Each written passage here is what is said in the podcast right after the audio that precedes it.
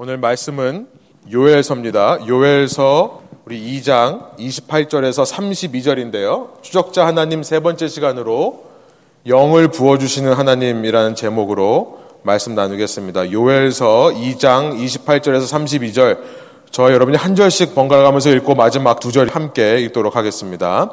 우리 28절 제가 먼저 읽습니다. 그 후에 내가 내 영을 만민에게 부어주리니 너희 자녀들이 장래 일을 말할 것이며 너희 늙은이는 꿈을 꾸며 너희 젊은이는 이상을 볼 것이며 그때 내가 또 내 영을 남종과 여종에게 부어줄 것이며 내가 이적을 하늘과 땅에 베풀리니 곧 피와 불과 연기 기둥이라 여호와의 크고 두려운 날이 이르기 전에 해가 어두워지고 달이 핏빛같이 변하려니와 함께 있습니다. 누든지 여호와의 이름을 부르는 자는 구원을 얻으리니 이는 나 여호와의 말대로 시온산과 예루살렘에서 피할 자가 있을 것이며 남은 자 중에 나 여호와의 부름을 받을 자가 있을 것임이니라 아멘. 함께 앉으셔서 말씀 나누겠습니다. 우리 가스페 프로젝트가 이제 요엘서로 갔습니다. 계속 말씀이 이렇게 왔다 갔다 해서요. 사실 말씀 준비하는데 쉽지는 않습니다. 오늘 말씀은 제가 한 주가 동안 묵상을 하면서 요엘을 통해 하나님을 소개하는 그런 내용의 말씀을 전하고 싶은 마음이 들었고요. 여러분들도 이 설교를 들으시면서 우리 하나님에 대해 또 신앙에 대해 소개받는다라고 생각하시면 좋을 것 같습니다. 특별히 이 시대에 우리 미신자들 아직 믿지 않는 분들 우리 함께 전도하며 다가갈 때에 이런 하나님을 소개했으면 좋겠다는 생각이 들어요. 요엘이 이 책을 통해서 하나님을 소개하는데요. 먼저 요엘이라는 이름의 뜻에 대해서 좀 생각해 보기를 원합니다. 왜냐하면 요엘이라는 사람이 도대체 어떤 사람인지 성경 어디를 봐도 기록에 나와 있지 않기 때문에 그렇습니다. 이 요엘 선지서 3장밖에 안 되는 짧은 선지서인데요. 요엘에 대한 소개가 없습니다. 지난 시간 살펴봤던 요나와 마찬가지로 자기 자신을 선지자라고도 소개하지 않습니다. 이 요엘이라는 사람이 어떤 사람인가 우리는 알 수 없지만 하나님의 선지자들은 대개 자신의 이름을 통해 하나님의 메시지를 많이 전하죠. 요엘이라고 하는 이름의 뜻이 무엇인가를 알면 요엘이 외쳤던 메시지의 핵심을 우리가 알 수 있습니다. 요엘이란 이름은 요라고 하는 것은 야훼 하나님, 성경의 하나님, 이스라엘의 하나님을 말하는 출애굽기 3장에 나오는 하나님의 이름이죠. 야훼의 줄임말 야가 변형되어서 요가 되었습니다. 그리고 엘이라고 하는 것은 당시 모든 나라 사람들이 하나님 신적 존재를 가리켜서 말하던 오늘날로 말하면 진짜 하나님 혹은 하느님 영어로 God 이라고 말할 수 있는 엘로힘이라는 단어를 약자로 엘이라고 한 이 야훼와 엘로힘의 약자인 야와 엘이 합쳐져서 만들어진 이름이 요엘입니다. 그러니까 무슨 말입니까? 이 이름의 뜻이 무엇일까요? 다음 슬라이드 보여주시면 이런 뜻이에요. 야훼가 하나님이다라는 뜻이에요. 성경에서 말하는 하나님, 이스라엘의 하나님, 이스라엘이라는 민족의 하나님이 참 하나님이다 이런 뜻이에요. 우리가 요엘의 정체를 확실하게 알 수 없지만 이 요엘이 외친 메시지를 생각해 보면 참 놀라운 메시지입니다. 대부분 사람들이 요엘이 언제 활동했는지조차 모릅니다. 그러나 아마도 남유다의 멸망 이후에 활동했던 것으로 추측을 합니다. 왜냐하면 3장 2절부터 3절, 또 3장 17절에 가보면 예루살렘이 함락된 것이 과거의 일처럼 묘사되어 있기 때문에 그래요. 요엘이 어떤 사람인지는 모르지만 남유다 멸망 이후에 어쩌면 더 시간이 지나서 성전이 회복될 때까지도 보는 사람들도 있는데요. 그때 활동했던 선지자라면 여러분 야훼가 하나님이다라고 외치는 그의 메시지는 놀랍습니다. 왜냐하면 당시 수많은 신들이 야훼라는 신보다 더 능력이 있어 보이고 더 힘이 있고 더 사람들에게 안정과 평화를 줄 수 있을 것 같은 세상이었기 때문에 그렇습니다. 여러분 생각해 보세요. 그 우상들이 판을 치는 세상 속에서 야훼 하나님이라는 하나님은 북이스라엘과 남유다라는 자기의 백성 끝까지 보호하지 못한 신이었습니다. 우상을 섬기는 강대국들에 의해 이 북이스라엘과 남유다가 멸망해서요. 역사의 페이지에서 사라져 버리게 됩니다. 쉽게 말하면 역사적으로 검증이 된 신입니다. 어떤 검증이 됐냐면 이 신은 능력이 없는 신이다. 이 유대인의 신은 자기 백성조차 구하지 못하는 신이다라는 것이 역사적으로 검증된 때에 요엘이 그 야훼가 참 하나님이다라고 외쳤다는 사실이에요. 놀랍죠. 무슨 근거로 무슨 자신감으로 요엘은 이런 메시지를 외쳤을까? 이 요엘서라는 짧은 예언서 속에서 그는 크게 두 가지 이유를 제시하는 것 같습니다. 첫 번째 이유, 야훼가 하나님이다라고 외치는 근거는 뭐냐면 야훼 하나님이 심판의 하나님이기 때문이다라고 말한다는 것입니다. 야훼가 하나님이신 이유, 심판의 하나님, God of Judgment. 이게 무슨 말인가 싶으실 분들이 있으실 것 같아요. 제가 좀 더 설명을 드릴게요. 요엘서를 시작하면 요엘서 1장에 2절부터 4절 요엘이 이렇게 말문을 엽니다. 요엘에게 말씀이 임했다라고 하는 1장 1절의 말씀 이후에요. 1장 2절부터 보시면 세 번역으로 제가 준비했습니다. 나이 많은 사람들아 들어라. 유다 땅에 사는 사람들아 모두 귀를 기울여라. 너희가 살고 있는 지금이나 너희 조상이 살던 지난 날에 이런 일이 일어난 적이 있느냐? 사람들에게 놀라운 일이 일어나고 있다라고 외치면서 시작하는데요. 3절. 너희는 이것을 자녀들에게 말하고 자녀들은 또 그들의 자녀에게 말하게 하고 그들은 또 그 다음 세대에게 말하게 하여라. 뭘 가지고 이런 일이 있었느냐? 이걸 가지고 후대 사람들에게 얘기하라라고 말하냐면 다음 슬라이드 보여주시면 이겁니다. 이런 모습이에요. 4절입니다. 풀무치가 남긴 것은 메뚜기가 갉아먹고 메뚜기가 남긴 것은 누리가 썰어먹고 누리가 남긴 것은 황충이 말끔히 먹어버렸다. 메뚜기는 아는데 풀무치가 뭔지 누리가 뭔지는 잘 모르겠습니다. 그런데 하여튼 메뚜기 종류가 다 나와 있어요. 이거는 메뚜기 재앙 혹은 황충 재앙이라고 하는 것을 지금 요나가 말씀하고 있다는 것을 우리가 알게 됩니다. 이것은 실제로 메뚜기 떼가 몰려들어서 농사를 망치는 일을 가리키기도 합니다. 그러나 동시에 하나님의 완전한 심판을 메뚜기 떼가 싸그리 먹어버리는 것에 비유하는 것일 수도 있습니다. 중요한 것은 뭐냐면 지금 요엘이 이 책을 시작하며 이 메시지를 선포하며 처음 외치는 것이 뭐냐면 야외 하나님으로부터 이 제왕이 나왔다는 사실을 너희가 아느냐? 야훼 하나님이 심판자라는 것을 이야기하며 시작한다는 겁니다. 요엘은 이 재앙이 이 심판이 다른 신으로부터 온 것이 아니라 어쩌다 우연히 일어나는 게 아니라 야훼 하나님으로부터 왔다는 것을 확실하게 얘기하기 위해서 이 요엘서에서 하나님의 심판이 임하는 날을 가리켜서 야훼의 날이라고 아예 이름을 정하고 있습니다. 야훼의 날, the day of the Lord. 요엘서 1장 15절에 처음 등장하는데요. 슬프다 그날이요. 이렇게 큰 재앙이 임하는 날, 실제 메뚜기 재앙일 수도 있고 비유한 것일 수도 있습니다. 그 재앙이 임하는 그날 슬픈 날인데요. 그날을 야훼의 날, the day of the Lord라고 이름을 한다는 거예요. 곧 멸망같이 전능자에게로부터 그날이 이르리로다 이렇게 말하고 있어요. 2장으로 넘어가면 2장 1절과 2절 또 11절에 이런 말씀들이 있습니다. 세 번역으로 제가 읽습니다. 너희는 시온에서 뿔라파를 불어라. 하나님의 거룩한 산에서 경보를 울려라. 유다 땅에 사는 백성아 모두 떨어라. 주님의 날이 오고 있다. 그날이 다가오고 있다. 2절 그날은 캄캄하고 어두운 날 먹구름과 어둠에 뒤덮이는 날이다.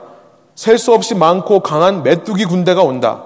마치 어둠이 산등성이를 넘어오듯이 새카맣게 다가온다. 여러분 그 장면을 한번 상상해 보세요. 아까 보신 그림 가지고요. 까마득한 옛날까지 거슬러 올라가 보아도 이런 일은 없었다. 앞으로 천만 대에 이르기까지도 다시는 이런 일이 없을 것이다. 요엘은 하나님을 선포하며 하나님을 소개하며 제일 먼저 심판하시는 하나님, 그 하나님의 심판이 얼마나 두렵고 떨린지를 묘사하면서 시작한다는 것입니다. 오늘날 복음을 전할 때 우리는 그런 방식으로 가지 않죠. 하나님이 얼마나 두렵고 떨리는 심판자인지 얘기하지 않습니다. 제일 먼저 우리는 어쩌면 예수님은 당신을 사랑하세요라고 시작하는지도 몰라요. 그런데 요엘이 하나님을 소개하는 장면 한번 보십시오. 11절입니다. 그 강한 메뚜기가 산등성이를 넘어 새카맣게 오는 모습이 마치 이럽니다. 주님께서 그 음성으로 당신의 군대를 지휘하는 모습과 똑같다는 것을 얘기를 해요. 하나님이 북이스라엘과 남유다를 심판하시고 멸망시키러 당신의 군대를 이끌고 오는데 그것이 마치 메뚜기 때 같은 모습인 것입니다. 병력은 헤아릴 수 없이 많고 명령을 따르는 군대는 막강하다. 주님의 날은 놀라운 날, 가장 무서운 날이다. 누가 감히 그 날을 견디어낼까? 이것이 어떻게 야훼가 하나님이라는 증거가 됩니까? 이유가 됩니까? 궁금하시죠? 좀 더 설명을 드릴게요. 당시 사람들의 신관이 있습니다. 하나님에 대해, 신에 대해 생각하는 관점, the view on God. 신관. 당시 사람들의 신관이라는 것은 한 민족의 신은 그 민족의 guardian, 보호자입니다. 한 민족의 신이 있다면 그 신은 그 민족을 보호해주는 존재라는 것이 당시 사람들의 신관이에요.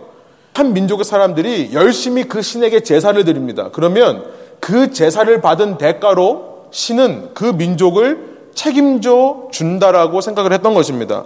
그래서 한 나라가 한 민족이 강대국으로 성장하면 사람들이 그렇게 얘기해요. 아, 그 신이 이 민족을 도와줘서 그렇게 된 거다. 이 신이 이 민족과 함께 해서 이렇게 된 거다라고 생각하던 시대였습니다. 여러분, 이런 관점에서 한 나라가 다른 나라와 전쟁을 벌이는 것은요, 당시 사람들의 신관에 이것은 민족끼리의 싸움이 아니었습니다. 한 나라가 다른 나라와 전쟁을 벌이는 것은 이 나라가 섬기는 신과 저 나라가 섬기는 신 사이의 충돌을 의미했습니다.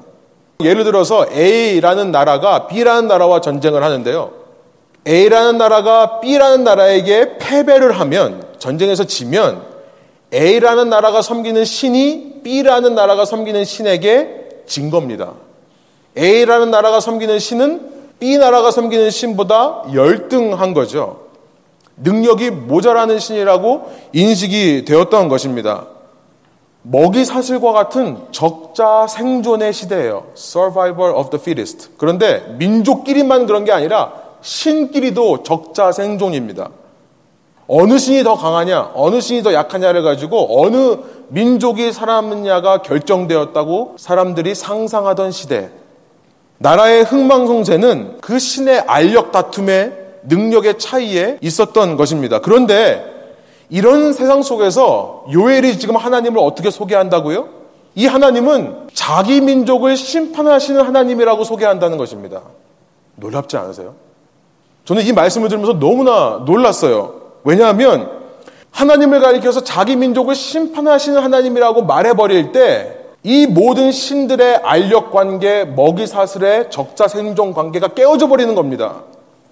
그러니까 다른 민족의 신이 우월해서 야훼 하나님의 백성을 정복했던 것이 아니라요. 요엘은 지금 뭐라고 말하냐면 야훼 하나님이 자기 백성을 심판하기 위해 다른 신을 섬기는 민족을 사용한 것이다라고 말한다는 사실이에요. 하나님이 자기 백성을 심판하시기 위해 다른 신을 섬기는 나라들의 정복과 침략을 허용하셨다는 말씀이 되는 겁니다.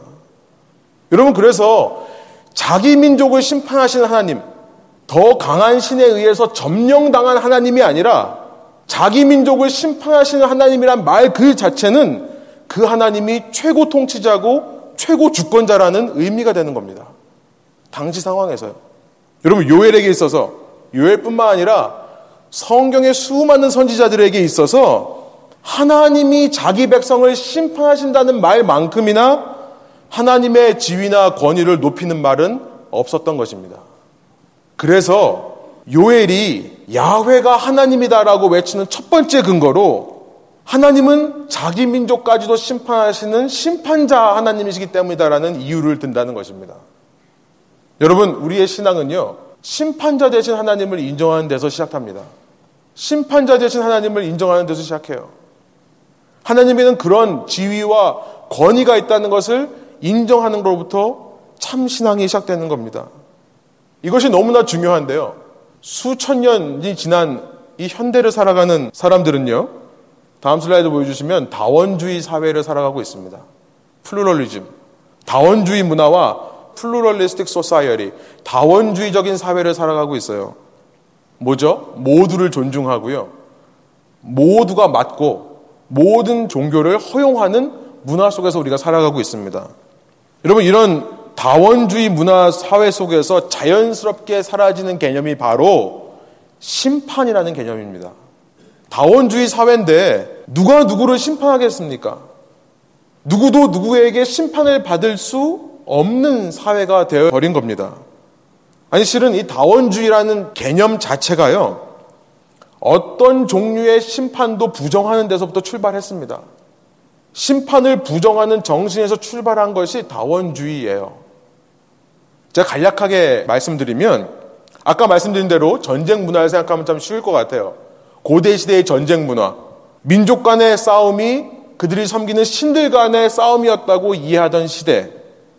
여러분 그 시대 문화에서 한 민족이 승리하면요. 말씀드린 대로 그 신이 정복을 한 겁니다. 한 민족이 승리를 하면 신이 정복을 해요. 그러면 패한 민족은요. 패한 신이 이긴 신에게 절대 굴복하는 겁니다. 그래서 그 당시 전쟁 문화에서는요. 한쪽 민족이 다른 쪽 민족에게 승리를 거두면 그 진, 패한 민족을 전부 다 죽였습니다. 몰살시켰어요. 제노사이드. 학살을 했습니다. 이것이 전쟁의 전형적인 패턴이었어요. 그러니까 오늘날로 생각하면 충격적이죠. 오늘날로 생각하면 정말 문명이 없던 uncivilized age에 정말 미개한 그런 일들이었습니다. 굉장히 도덕적으로 잔인한 것도 정말 문제가 있는 제노사이드였다고 해서 우리는 생각하지만요. 당시 사람들의 생각에는 그것이 아닙니다. 당시 생각으로는요. 전쟁이라는 것은 한 신이 다른 신과 싸우는 것이고요. 결국 진 신이 참신이 아니라 이긴 신이 참신이기 때문에 그가 베푸는 심판을 당연하게 받는 거라고 생각했습니다. 심판을 받는데요. 어떤 방식으로 심판을 받냐면 우리가 우리의 신에게로 돌아가는 겁니다. 그러니까 오늘날 개념을 말하면 학살이고 몰살이지만 당신은 이것을 살인의 개념으로 이해한 게 아니라 재물의 개념으로 이해를 한 거예요. sacrifice. 이긴 신을 섬기는 민족이 진 신에게 진 민족을 바치는 겁니다. 그러니까 남자서부터 시작해서 싸운 용사만이 아니라 아내들, 집에 있는 어린아이들, 심지어 집에 있는 가축까지도 전부 다 죽이는 거예요. 전쟁을 할 때는 그런 각오로 하는 거죠. 그 당시에는 그랬다는 겁니다. 이 신에게 속한 것을 이 땅에서 다 제해서 그 신으로 돌려주는 제사의 개념이 심판 속에 있었던 것입니다. 그런데 시간이 지나고 문명이 발달하면서 사람들의 생각이 조금씩 바뀌기 시작합니다. 저는 그것이 사람들 속에 있는 욕심이라고 생각이 들어요. 욕심. 어떤 욕심이냐면 상대 민족을 말살시키는 것보다 그들을 남겨두어서 내 종으로 삼으면 너무나 좋은 거예요. 그들을 종으로 삼으면 이 나라의 인력이 증가하고 이 나라의 경제력이 이 나라의 권력이 생깁니다. 그러면서 신에 대한 생각도 조금씩 달라지기 시작하는데요. 예전에는요, 공존이 허락이 안 됐습니다. 그렇죠. 자연적으로 내추럴리 사람들은 다른 신을 섬기던 사람들이 함께 공존한다는 생각을 못 합니다. 신이 그걸 허락하지 않을 거라고 생각을 해요. 그런데 욕심을 챙겨서 사람들을 죽이지 않고 종으로 쓰다 보면서 신에 대해서도 신이 말살을 원하는 게 아니라 공존을 원한다고 생각하는 것이 사람들 생각에 퍼지기 시작한 겁니다. 여러분, 사람들의 머리에서 신을 만들어냈기 때문에 그런 거예요. 여기서부터 싱크레티즘이라고 하는 혼합주의가 생겨나기 시작한 겁니다. 혼합주의. 다양한 종교가 섞여 있을 수 있는 것. 여러분, 이 혼합주의가 수천 년 인류의 문명 속에 발달해서 오늘날 다원주의 사회의 근간이 된 겁니다. 이것이 우리 교육 사상에 침투를 해서요. 이제는 다원주의적인 발상이 정말 인간적이고 인도적인 발상이라고 모두가 믿게 되는 시대를 우리가 살아가고 있는 겁니다. 혼합주의에서 심판의 개념이 급격하게 축소되었다면 다원주의 사회에서 이 심판의 개념은 사라져 버리는 것입니다. 여러분, 이런 다원주의에 익숙한 우리 현대인들의 눈에 심판자라는 하나님은 실은 잘 와닿지 않습니다. 그렇지 않나요? 심판자라는 말을 꺼내기를 되게 두려워해요. 심판하시는 하나님이라는 것은 그저 성경 속에 나오는 수천 년들 사람들의 신앙 속에나 있을 법한 이야기고요. 이 시대 우리가 문명고 살아가는 이 문명 속에는 그런 하나님을 아무도 기대하지 않을 뿐만 아니라 실은 하나님이 심판하시는 분이라면 그런 하나님은 선하지 않다라고까지 생각하고 있는 것입니다. 누군가가 불을 켜고 나의 일거수일투족, 내 손 하나의 행동, 발 하나의 행동을 눈여겨보고 계시며 눈에 불을 켜고 쳐다보고 계시며 누군가가 나에게 final verdict, 최종 판결을 내릴 수 있다는 사실이 현대인들의 마음을 몹시 불편하게 하는 겁니다. 그런데 여러분 아주 쉬운 예를 생각해 보면 우리의 이런 생각이 얼마나 어리석은 생각인지 단번에 알 수 있습니다. 하나님께서 지난 주간에 저에게 그런 경험을 하게 하셨는데요. 이런 생각들이 얼마나 사람의 욕심에서 나온 것인가를 알 수 있는 쉬운 예가 있습니다. 그것은 뭐냐면 이 연초가 되면요. 뭐 정확한 정보는 아닙니다만 보통 경찰의 쿼터가 뭐 2월, 3월에 끝난대요. 그래서 이때가 경찰들이 득실거리는 때라고 합니다. 우리 어저께 새벽 기도에 나온 어떤 한 형제님께서 누가 밝히진 않겠지만 본인이 경찰에 붙잡혔다가 경고만 받고 풀려난 이야기를 하면서 시애틀 참 살기 좋은 곳이라고 얘기를 하셨는데요. 저도 그런 경험을 했습니다. 저도 경찰한테 붙잡혀가지고 그냥 이렇게 가게 해준 경험을 했어요. 벨뷰 다운타운에도 경찰도 굉장히 많습니다. 여러분 경찰 피하라는 말이 아니죠. 운전을 제대로 하시라는 말씀을 드리고 있는 겁니다. 그런데 숨어 있는 경찰들, 숨어 있는 곳들이 이렇게 있어요. 4가하고 108가 그때 항상 숨어 있어요. 그런데 그 숨어 있는 경찰들을 보면서 이런 생각이 들어요. 한번 걸리고 나니까요. 이렇게 숨어서 보는 경찰들이 정말 하이에나 같아요. 어떻게 보면 빈틈만 보이면 가서 물려고 잡아먹으려고 얼마나 야비해 보이는지요. 저만 그런가요? 예, 1부 때 이 말씀 전했더니 저만 그렇대요. 예. 여러분 그런데 우리가 기억해야 될 사실이 있습니다. 우리가 반드시 기억해야 될 것은 뭐냐면 법을 어기려는 사람의 입장에서 보니까 경찰이 하이나로 보이는 거죠.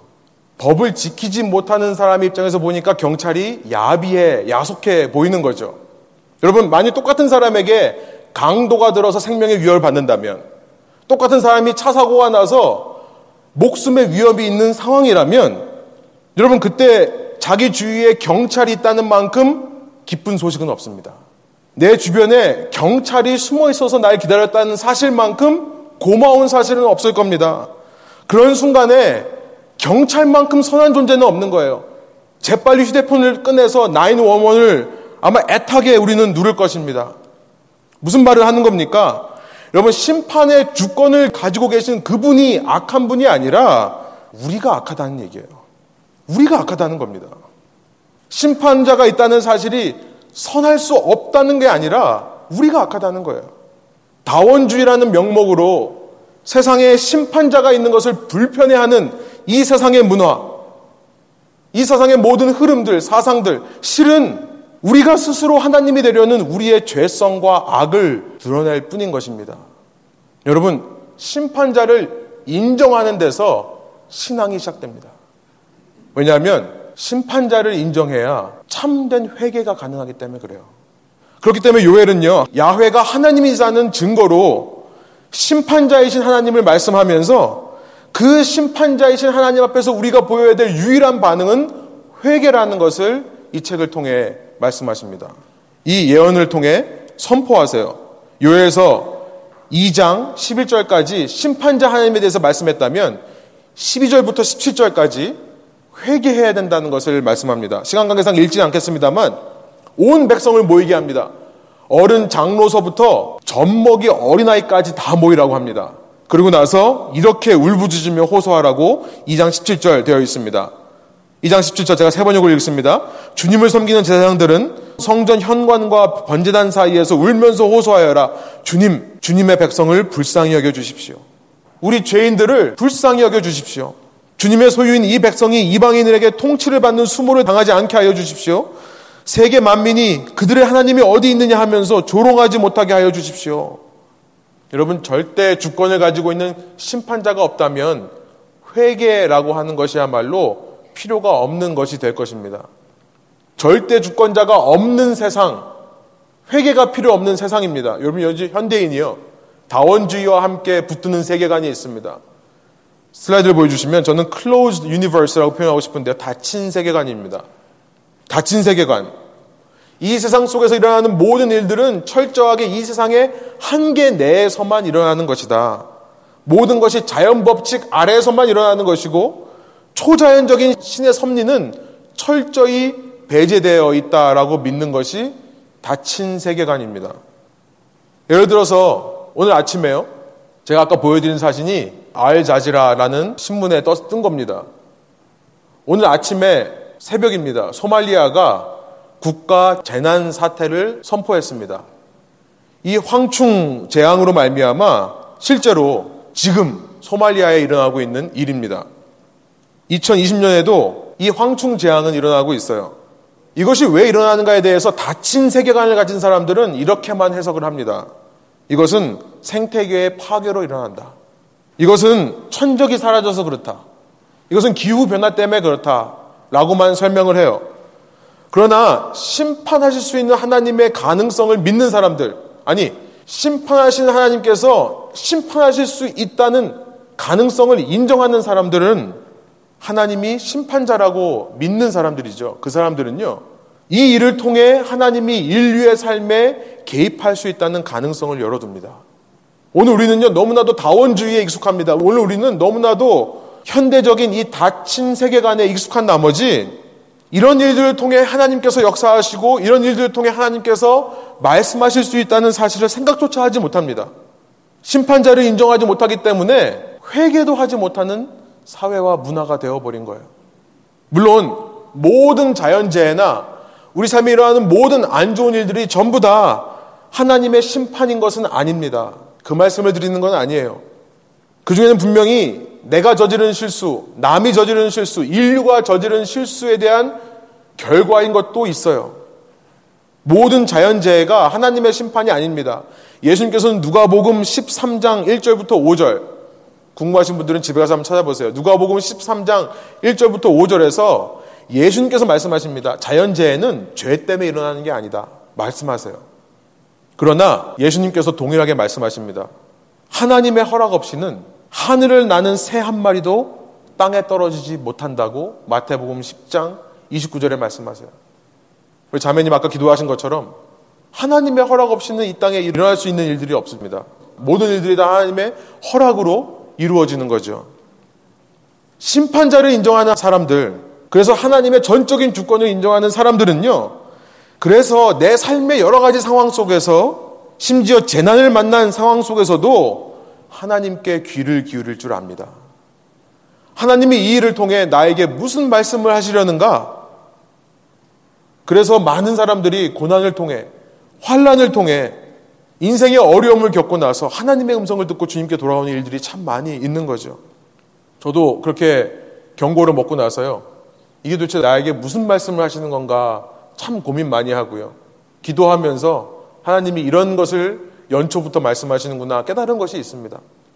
기도하면서 제 속에 있는 부족함에 대해 말씀하시고 깨워주실 때 회개할 줄 아는 것, 마음을 돌이킬 줄 아는 것, 이것이 신앙을 갖기 위한 준비 작업이라는 겁니다. 심판자이신 하나님을 알 때 회개할 수 있는 마음이 들 수 있는 것. 여러분 이렇게 회개가 일어날 때 정말 놀라운 일을 하나님께서 이루시는 것을 요엘 선지자를 통해 말씀하십니다. 요엘서 17절에 그렇게 회개가 일어난 다음에 18절 여러분 요엘서는요 2장 18절을 기준으로 분위기가 완전히 바뀌어 버립니다. 심판자로 말씀하시던 그 하나님을 요엘이 이렇게 선포합니다. 요엘서 2장 18절이에요. 우리 한 목소리 한번 세 번역 읽어볼까요? 슬라이드를 보시면서 그때에 주님께서 땅이 당한 일로 마음 아파하시고 당신의 백성을 불쌍히 여기셨다. 사랑하는 여러분, 저는 이 말씀을 읽으면서 한 가지 깨달았습니다. 우리가 하는 회개라는 것은 결코 우리의 노력으로 하는 것이 아니라는 사실을 깨달았습니다. 여러분, 회개라는 것은요, 우리를 보시면서 마음 아파하시고 이런 우리를 불쌍히 여기시는 그래서 또 한 번의 기회를 속는 셈 치고 허락해 주시는 하나님의 은혜와 사랑 때문에 가능한 것이 회개입니다. 우리가 한다고 되는 게 아니에요. 이런 모습을 보며 하나님이 그 심판자이신 그 두렵고 떨리시는 분이 마음을 바꾸신다는 겁니다. 여러분, 세상의 법은 회개한다고 용서받습니까? 아니요. 죄값을 치러야지 용서받습니다. 세상의 법은 철저하게 violate 했으면 돈을 내야 돼요. driving record에 올라가야 돼요. 자연 법칙 어떻습니까? 자연 법칙은요, 회개의 기회조차도 없습니다. 자연 법칙 아래에서는 회개한다는 것 아무 의미 없습니다. 항상 같은 결과가 나오기 때문에 그렇습니다. 그러나 성경의 하나님 야훼라는 분은 유일하게 어떤 분입니까? 그 음란한 백성이 회개하면서 불쌍한 나를 도와달라고 살려달라고 외칠 때 그 마음을 돌이키시는 하나님이시라는 거예요. 그래서 요엘은요, 야훼가 참 하나님인 두 번째 이유를 그래서 그 하나님이 회복하시고 용서하시고 사랑하시는 다른 신과 같지 않은 하나님이라는 데서 그 이유를 이 편지의 이 말씀의 후반부에서 전하고 있는 것입니다. 여러분, 하나님의 회복과 용서, 사랑이 의미가 있으려면 먼저 심판자이신 하나님이 의미가 있을 때 이것이 의미가 있는 거죠.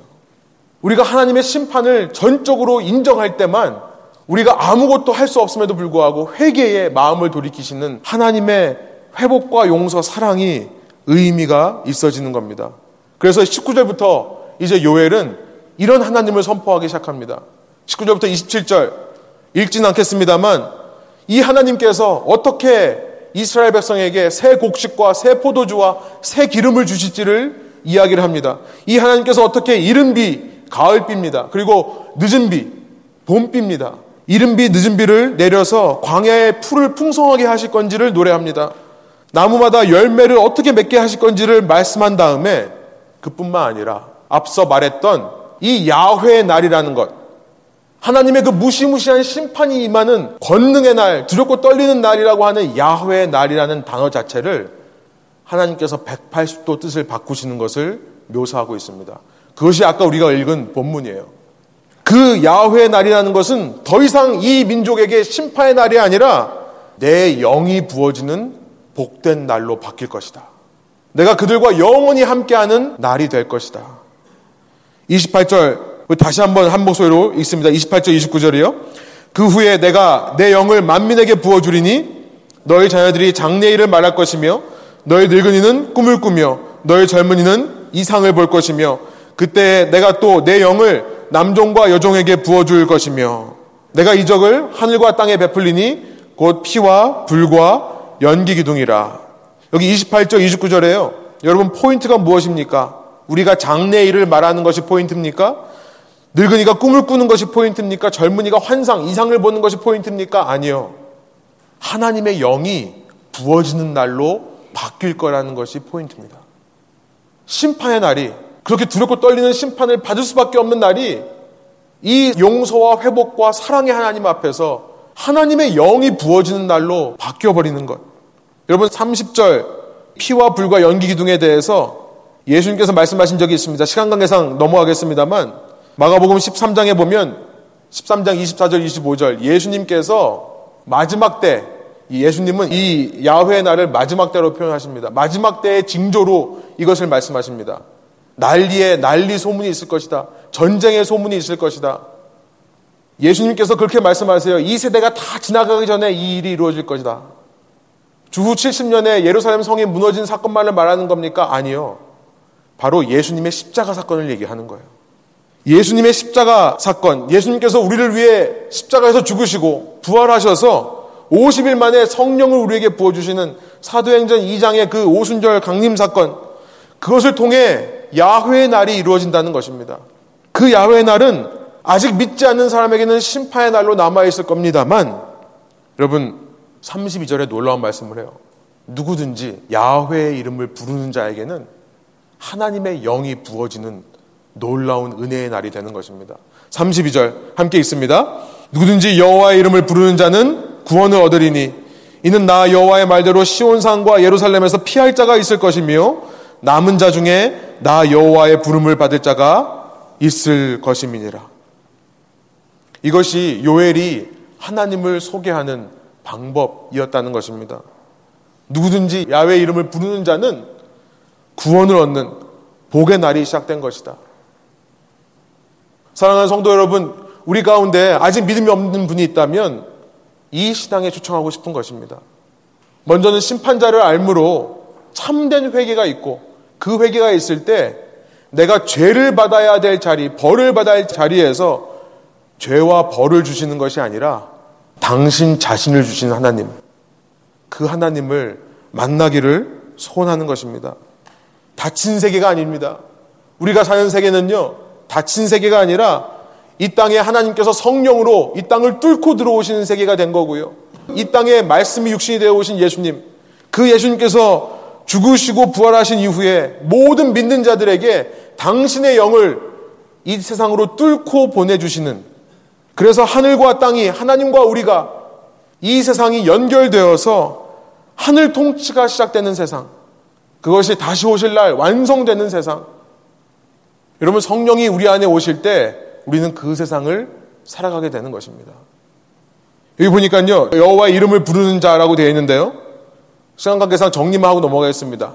여호와 이름을 부른다는 것이 무엇인가? 성경에 보면 이럴 때 여호와 이름을 부릅니다. 예배할 때, 또 주님을 신뢰한다, 신앙 고백을 할 때, 또 내가 받은 은혜를 주위 사람들에게 나누어 주는 전도적인 선교적인 삶을 살 때, 로마서 12장 2절에 보니까 이렇게 말씀합니다. 너희는 이 세대를 본받지 말고 오직 마음을 새롭게 함으로 변화를 받아 하나님의 선하시고 기뻐하시고 온전하신 뜻이 무엇인지 분별하도록 하라. 여러분 이 말씀을 통해 소원하는 것이 있습니다. 다원주의 세대 또 닫힌 세계관으로 살아가는 이 세대를 본받지 마시고 마음을 새롭게 함으로 여러분의 마음을 돌이키심으로 회개함으로 변화를 받아 여러분을 향한 하나님의 선하시고 기뻐하시고 온전하신 뜻이 무엇인지를 분별하는 저와 여러분 되기를 소원합니다. 심판자이신 하나님을 먼저 기억하시고요. 그 심판자이신 하나님 앞에서 회개의 자세, 나를 돌이키는 모습, 내가 하던 길을 돌아가는 모습을 잃지 않기를 원합니다. 그러나 회개는요, 나를 사랑하셔서 심판 날을 주의 날로 바꿔주시고 내 속에 자신의 영을 부어주시기를 기뻐하시는 하나님의 은혜와 사랑으로만 그 회개가 가능할 것입니다. 소원하옵기로는 그 하나님의 임재를 경험하시며 우리 모두 날마다 하나님의 이름을 부르는 날마다 예배하며 날마다 주님 앞에 신앙 고백하며 이 모든 상황 가운데서도 흔들리지 않고 하나님이 무엇을 말씀하시는지를 귀 기울여 들을 수 있는 그 신앙 고백으로 살며 우리가 받은 은혜를 주위 사람들에게 전할 수 있는 참된 믿음의 삶을 사는 저희 한 사람 한 사람 되기를 소원합니다. 함께 기도하시며 우리 성찬에 참여하겠습니다.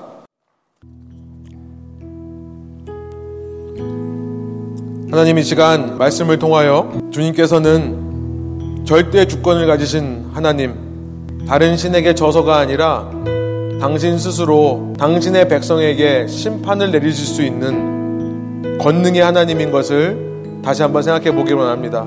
심판이 사라져가는 이때에 심판의 하나님에 대한 믿음이 사라져가는 이때에 우리의 삶의 일거수일수족을 바라보고 계시는 심판자 하나님의 시선을 생각할 수 있는 겸손한 신앙인들 될 수 있도록 인도하여 주십시오. 하나님이 악한 것이 아니라 내가 악하기에 내가 삐뚤어진 안경으로 하나님을 쳐다보고 있기에 하나님이 뒤틀려 보이는 것을 깨닫게 하여 주십시오. 그래서 내 눈에 있는 잘못 쓰여진 안경을 내려놓을 수 있는 참된 회개가 저희 가운데 있게 하여 주시고 그러나 회개의 능력은 나에게 있는 것이 아니라 내가 회개할 때 마음을 돌이키시며 second chance를 주시는 하나님의 은혜와 사랑에 있는 것이오니 주님 그 사랑과 은혜 앞에서 주의 심판날마저도 주의 강림하는 날로 바꿔버리신 주님의 사랑 앞에서 녹아지는 저희가 되게 하여 주옵소서. 우리의 삶에 주님을 사랑한다는 고백을 얼마나 하고 있는지 돌이켜보며 이 시간 고백하기를 소원합니다. 주님, 사랑합니다. 주님, 감사합니다. 영원토록 주님을 떠나지 않으며 주님 품에 머물고 싶고 영원히 주님을 더 알아가고 싶고 영원히 주님과 사랑의 교제를 하고 싶습니다. 저의 마음 가운데 치유하여 주시고 회복시켜 주옵소서. 감사와 찬양을 주께 올려드리며 예수 그리스도 이름의 영광을 위하여 기도합니다. 아멘.